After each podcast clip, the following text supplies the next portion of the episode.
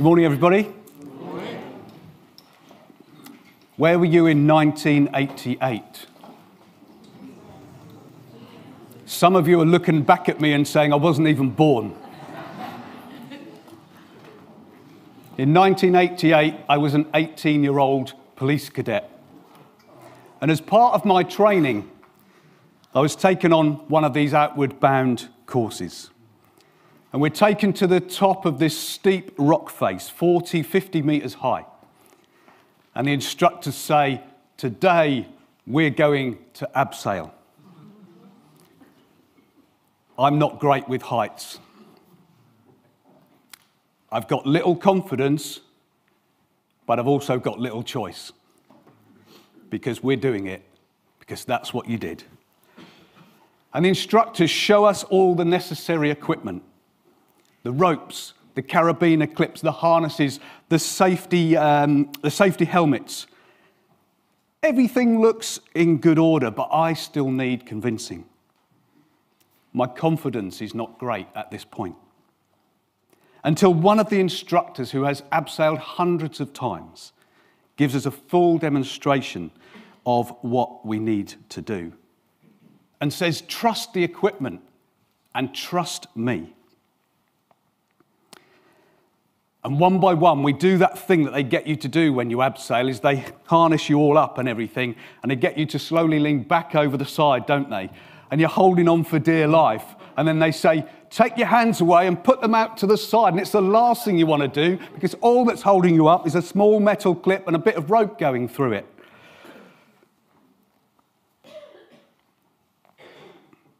But I've watched this instructor do it. And I'm convinced that I will be fine. And my confidence, despite still having fears, starts to grow. So much so that by the end of the day, all of us were running not backwards but forwards, SAS style, down this 40 metre uh, rock face which actually I strangely preferred than going backwards because I could see where I was going and I got to the bottom a lot quicker. Maybe you can think of a situation in your own life, maybe where you've learnt a new skill, tried a new sport, or even started a new job where your confidence to start with is not that great. But under close and careful instruction, you were convinced that you could do this. And as a result, your confidence grew. Well, today we're starting a new series on confidence. But it's not about self confidence. This is not a self help guide. It's about faith confidence. It's about growing confidence in who God is. Now, in theory, we all know we can be confident in our faith. And when we're gathered together as Christians in a situation like this, we can feel full of confidence. We stand side by side as we've done this morning, singing our songs, ministering to one another, encouraging one another, blessing one another. But when daily life hits, often our confidence takes a hit too. We find ourselves outside of this gathering of like minded people where the challenges of everyday life can strike at the heart of our faith confidence. Now, I'm going to confess something now that some of you already know. It's not a big thing, but I'm a Norwich City supporter. now, I support them because that's where I grew up. They were my local team. That's where my dad took me. That is who I support and have done ever since. I have my membership, I have my scarf, I have my shirt, I meet up with my friends and I go to matches. One thing you might not know about Norwich City is they actually lay claim to the fact that they have the oldest football song in the world, and I sing it with pride. I haven't got a clue what it means, but I sing it. Look it up. And I'm full of confidence when I'm sitting around thousands of people that are like minded and supporting the same team. A couple of years ago, Norwich were playing at West Ham. Away. And a good friend of mine said, Would you like to come? I've got a spare ticket. It's in the home end. I did accept it because I wanted to go and see Norwich play. But I knew it wasn't going to be easy. I'm sitting with thousands of opposing fans. I cannot wear my shirt. I cannot wear my scarf. In fact, my friend said, Do you want to borrow a West Ham shirt? I said, No, thank you very much. I politely mumbled the words to I'm forever blowing bubbles and then proceeded to sit on my hands and politely got out of my seat when West Ham scored. Fortunately, only twice. But my confidence in that situation was minimal. I was no less convinced by my team, but I was not confident to be who I wanted to be in that situation. And in the Christian life, we're singing our hallelujahs on a Sunday in full confidence with those around us like me being with my fellow Norwich fans in the home end. But the reality is that on Monday, or even later today, or even maybe now in your spirit, you can feel like we're going to get thrown back into situations where we feel actually like we're the lone supporter in the away, in, in, the, in the opposite, in the end of the opposite team. And our confidence comes under fire from all sorts of things health situations, family concerns, fears, worries, work. And the Sunday confidence becomes Monday's concerns. And that confidence that we hold here can become diminished or diluted. How can we be confident in the world when we're scattered in the same way we can be confident when we're gathered? Well, over the next few weeks, we're going to look at how we can have confidence through community, through consistency, through courage, and through celebration. But today we're going to look at confidence through being convinced. If you've got a Bible or you've got some means of looking up uh, our verses this morning, let's go to Romans 8. We're going to start at verse 31.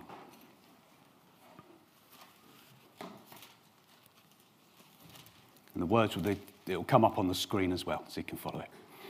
What then shall we say in response to these things?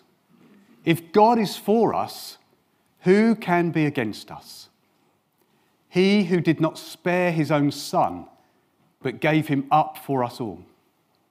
How will he not also, along with him, graciously give us all things? Who will bring any charge against those whom God has chosen? It is God who justifies. Who then is the one who condemns? No one.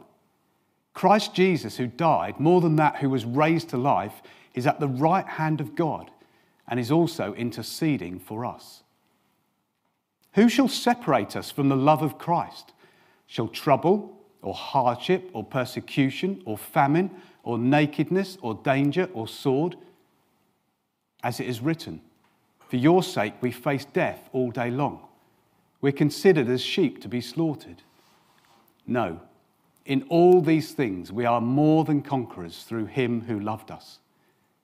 For I am convinced, there's the word, I am convinced that neither death nor life, neither angels nor demons, neither the present nor the future, nor any powers, neither height nor depth, nor anything else in all creation will be able to separate us from the love of God that is in Christ Jesus our Lord.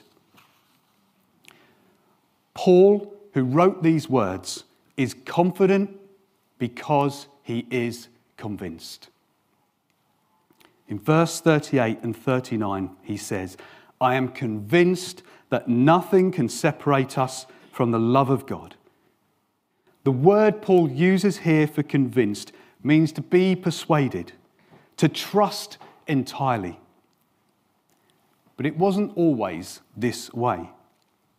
Years earlier, this same man, Paul, was persecuting and having followers of Jesus imprisoned and approving of their deaths.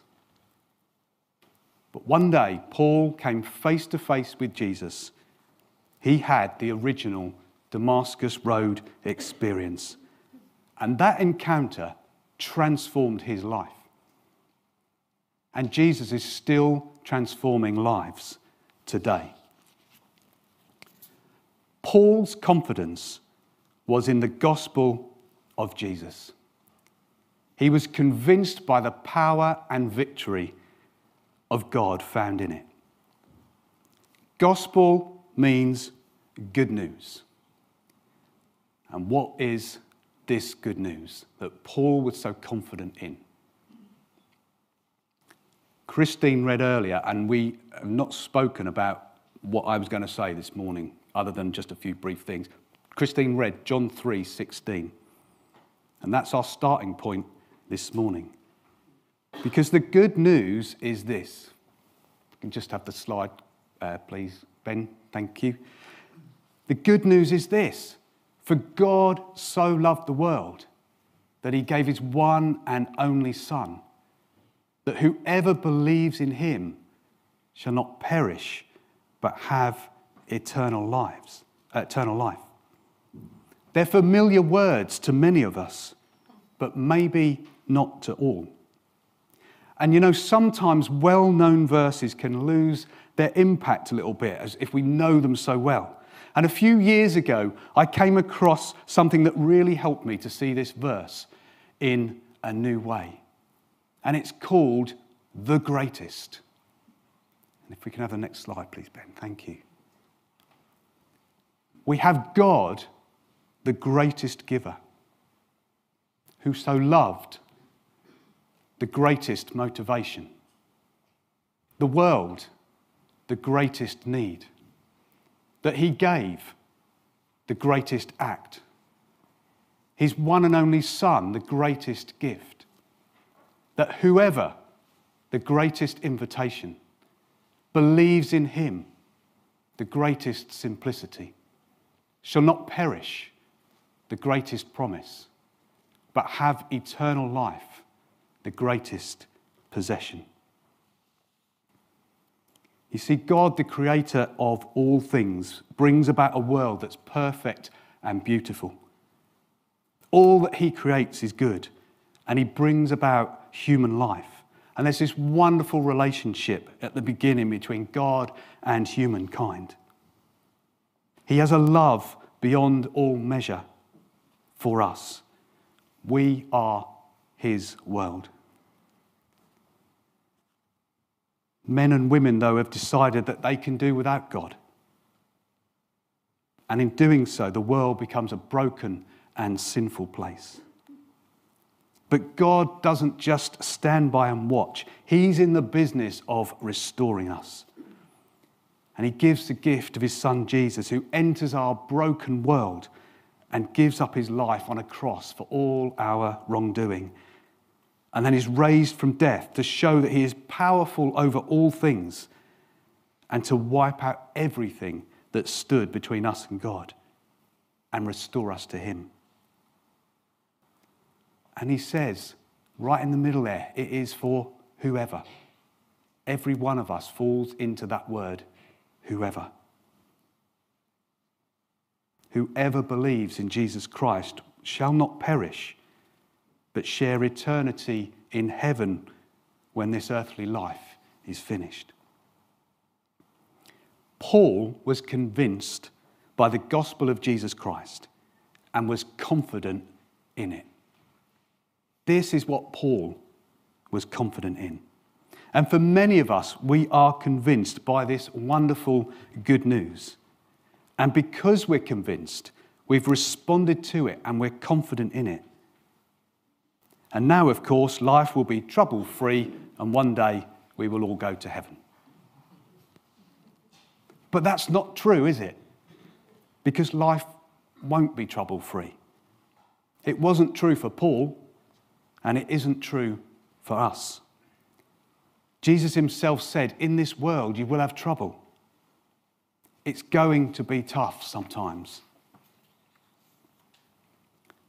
You see, the enemy wants to undermine our conviction and steal our confidence. He wants us to metaphorically sit on our hands and murmur, I'm forever blowing bubbles, rather than singing the God song that's truly in our hearts. Paul faced all sorts of pain, difficulties, and trials as a follower of Jesus Christ. And so will we. But if we are convinced of the love of God, it will lead us to confidence in his incomparable character and his great promises. Paul's words here in Romans help us immensely to be convinced by the gospel and by the love of God for us. And in the passage we've read, we get four questions that all begin with the, with the word who. And every single one of those questions has the same answer. Question one in verse 31 If God is for us, who can be against us? The answer to that question is no one. If we are in Christ, then God is for us. And we know that God is for us because of the cross. The cross proves it. If God would do the immeasurable and incomparable act of sending his Son into the world to rescue mankind, will he not also care for us in our struggles and our pain? Imagine you've paid thousands of pounds for a holiday and you drive to the airport and you haven't pre booked your parking and you find it's going to cost you £100 to park. Are you going to abandon your holiday? Absolutely not. You've paid a huge price. You're not now going to let that go. And so it is with God. He's paid the biggest price. He's given all of himself. He's shown how much he loves us. Is he now going to let us down? Is he going to let something else come against us? Paul says, He who did not spare his own son, but gave him up for us all, how will he not also, along with him, graciously give us all things? We have to be a little bit careful here. Because Paul is not saying we'll have everything we want. But what he is saying is that God will provide what is necessary to bring us through life and become more like Jesus. And so some of those things we, we have to contend with, even those God is using to shape us and to show that he can bring us through and in the process, making us more into the image of Jesus. You see, the enemy doesn't want us to believe that. And the enemy will come with his Garden of Eden tactics saying, Does God really say that no one can stand against you? When we're convinced that God is on our side, we can be confident in Him that He will see us through every ounce of pain and struggle we face. Question number two Who will bring any charge against those God has chosen? Answer No one.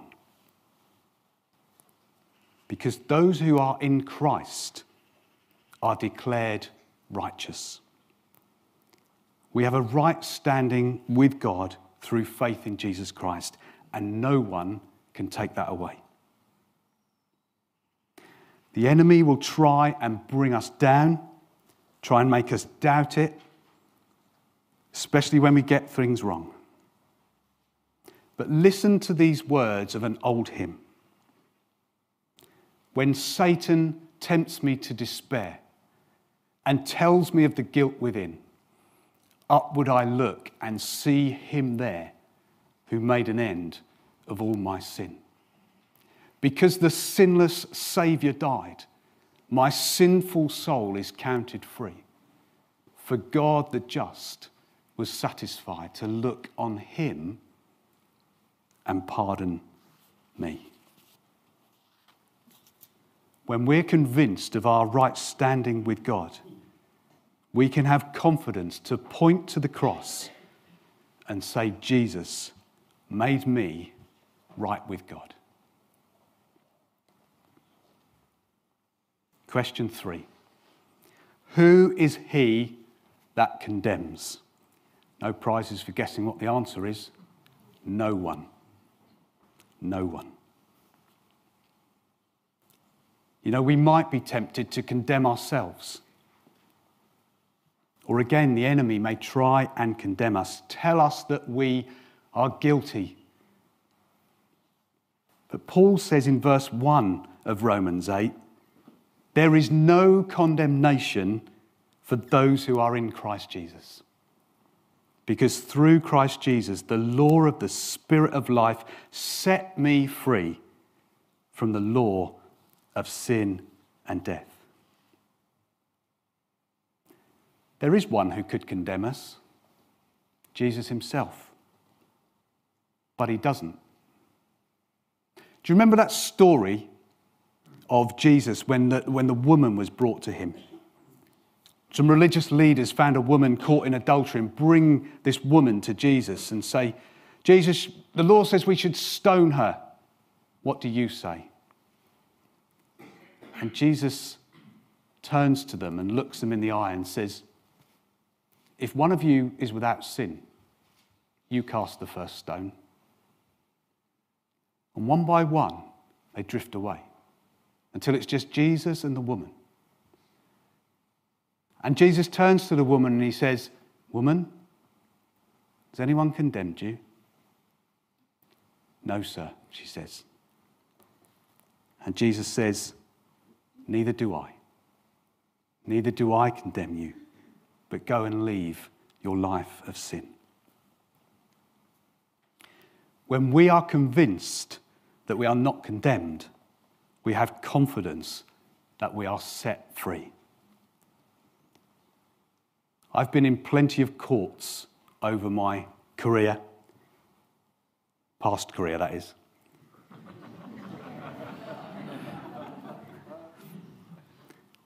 And once a judge returns a not guilty verdict, that's it.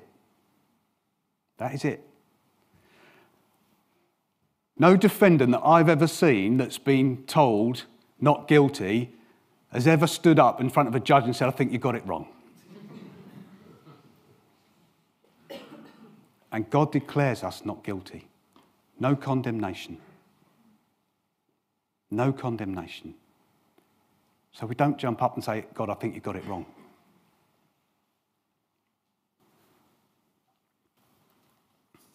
Final question Who shall separate us from the love of Christ? No one. You know, Paul lists all sorts of things that he's faced trouble, hardship, persecution, famine, nakedness. He also mentions the sword as the one thing he hadn't faced himself, but was coming his way, although he didn't know it at the time. And we could translate this list to those things that we may also be facing our own daily concerns for family the pressure of life, verbal abuse for our faith, or the risk of repercussions if we are open because of it. Now, if we're facing some of these things, does it mean that God doesn't love us? Absolutely not. Jesus said in this life, You will have trouble, but take heart because I've overcome the world. Paul wants us to deeply know the love of God for us and to know that through Him we will see victory over our struggles and challenges. He uses this phrase, we are more than conquerors through Him who loved us. We'll not just be victorious, we're going to be super victorious over these things. And then he finishes in verses 38 and 39 by saying, I am convinced that nothing, not death, life, angels, demons, the present, the future, nor any powers, height or depth, or anything in all creation will be able to separate us from the love of God that is in Christ Jesus our Lord. Death will not separate us from the love of God. In life, we will not be separated from the love of God. No angel, no demon, nothing today and nothing tomorrow, no power, no person that is in power anywhere else in this world that is doing things that are clearly not right. No height or depth will separate us from the love of God. And just in case we came back with a, yeah, but what if? Paul says, nothing in all creation can separate us from the love of God that is in Christ Jesus our Lord.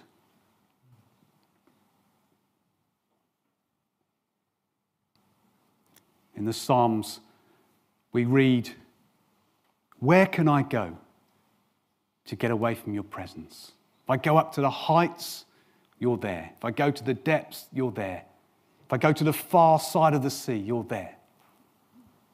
Nothing will separate us from the love of God. And Paul is so convinced of God's inseparable love. You can see, sense the confidence he has. And we too can own that confidence. So, where does this leave us?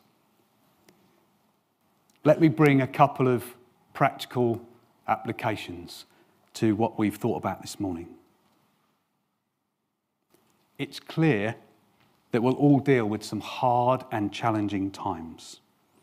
And as I look across this congregation, I know that some of you are going through some difficult things right now. And we all will at some point. And I'm right there right now. But you know, it's not a case of muddling through and hoping for the best. It's living in the confidence that comes from being convinced by the love of God. The other morning, I was out for a run.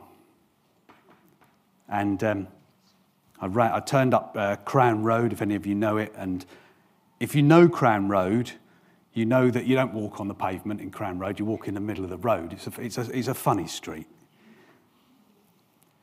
But there was, some, there was a newer person to Billericay who comes to this church, not going to identify them. They were walking on the pavement. And they're walking down, and I'm running in the other direction. I didn't even see them, I didn't initially. And I heard, I heard um, this person say to the person they were with, Oh, there's Roger. And then I heard this voice shout, Keep going, Roger. I must have looked rubbish running.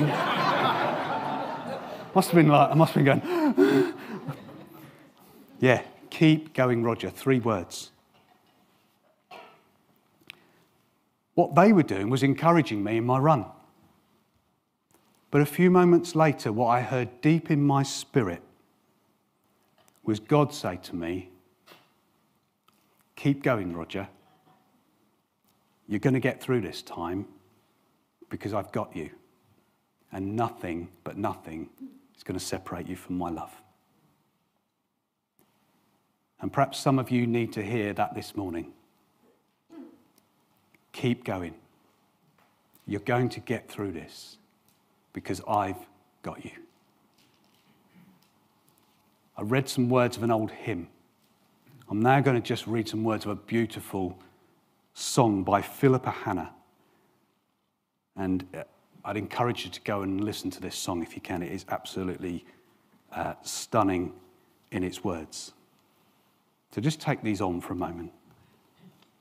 When all foundations have been shaken, when I'm left standing in the dark, and all I feel is my heart breaking, you still reign and you're still God.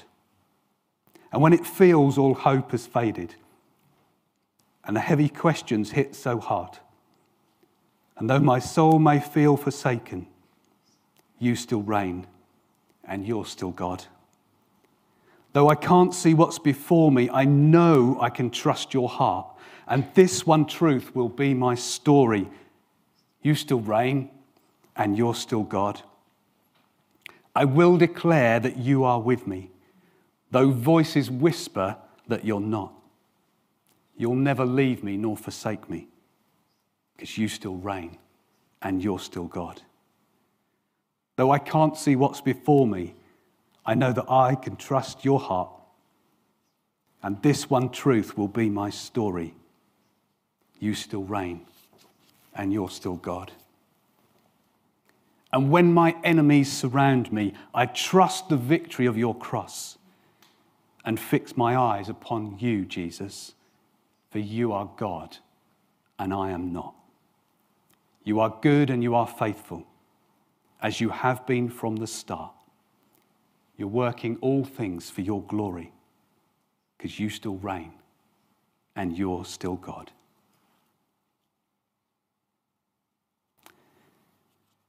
Not only can we be convinced and know the confidence that God loves, love gives us in times of difficulty, but we can also be convinced and know God's power giving us confidence to live for Jesus Christ in the world when we're out of this comfort of being together. And I just want to share something with you. It's a story that some of you know. But a few years ago, when I was still in the police, I went with a group of people up to Scotland to look at a project there. We were staying in Glasgow. Glasgow at the time was one of the most violent cities in Europe. And we went out and we looked at this project. Because we were away, we were taken out for a meal. And uh, we're in this curry house. And there's around about 20 of us.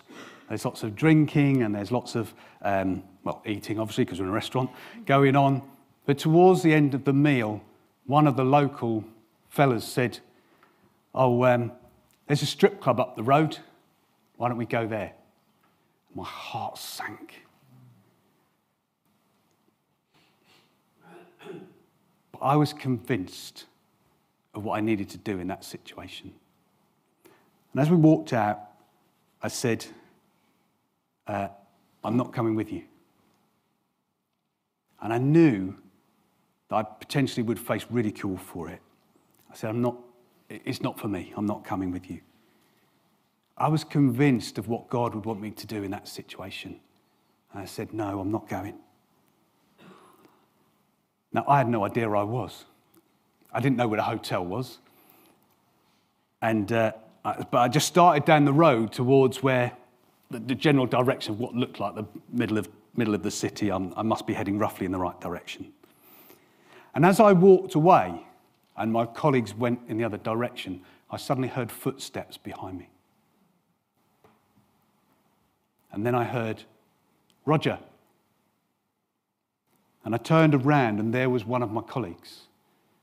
And he said, I'm coming with you because I didn't want to go either.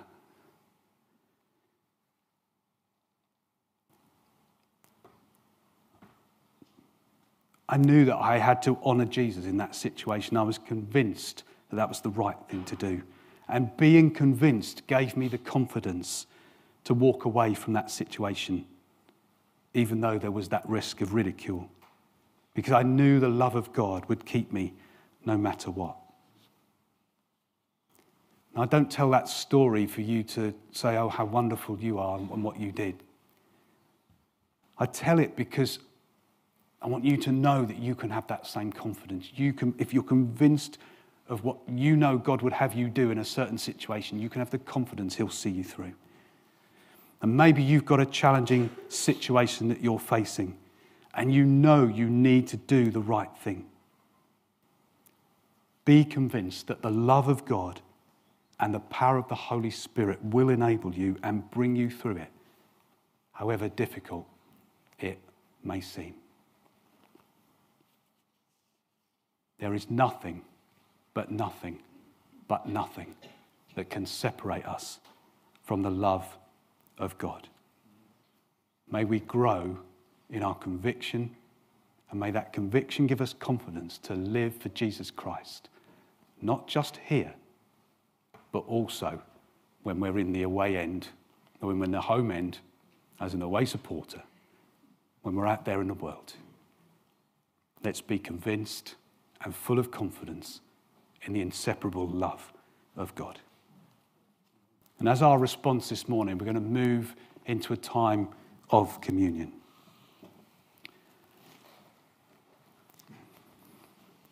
This table represents the unmatchable confidence that Paul had that we've considered this morning.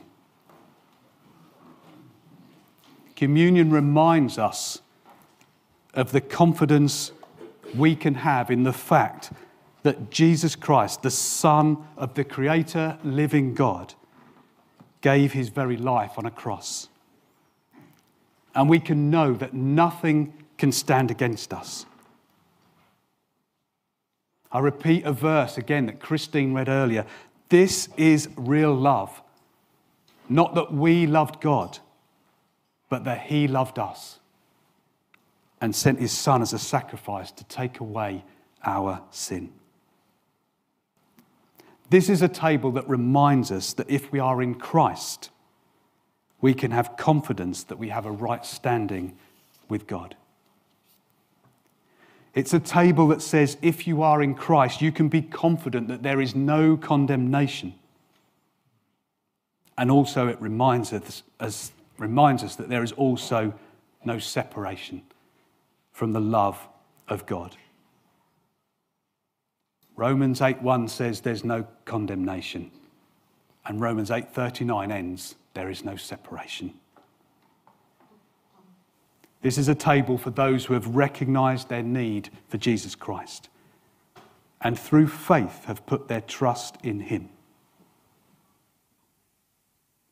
Maybe you're sitting here this morning, you've never ever done that. Well, here's an opportunity. I'm going to lead us in a prayer. And if this prayer makes sense to you, or you sense this morning that you want to respond by saying, God, I want some of that inseparable love, I want to know Jesus, then repeat this prayer in your heart. But for all of us, let's, let's think about these words and what God has done for us. So we pray together. God, thank you for loving me despite my failings and my wrongdoings, and for turning my back on you. Thank you, Jesus, that you died that I might have forgiveness and a new start. I declare today I believe in you. Enough of the old me. I want to live for you, Jesus. Fill me with your spirit and with confidence in all your promises. Amen.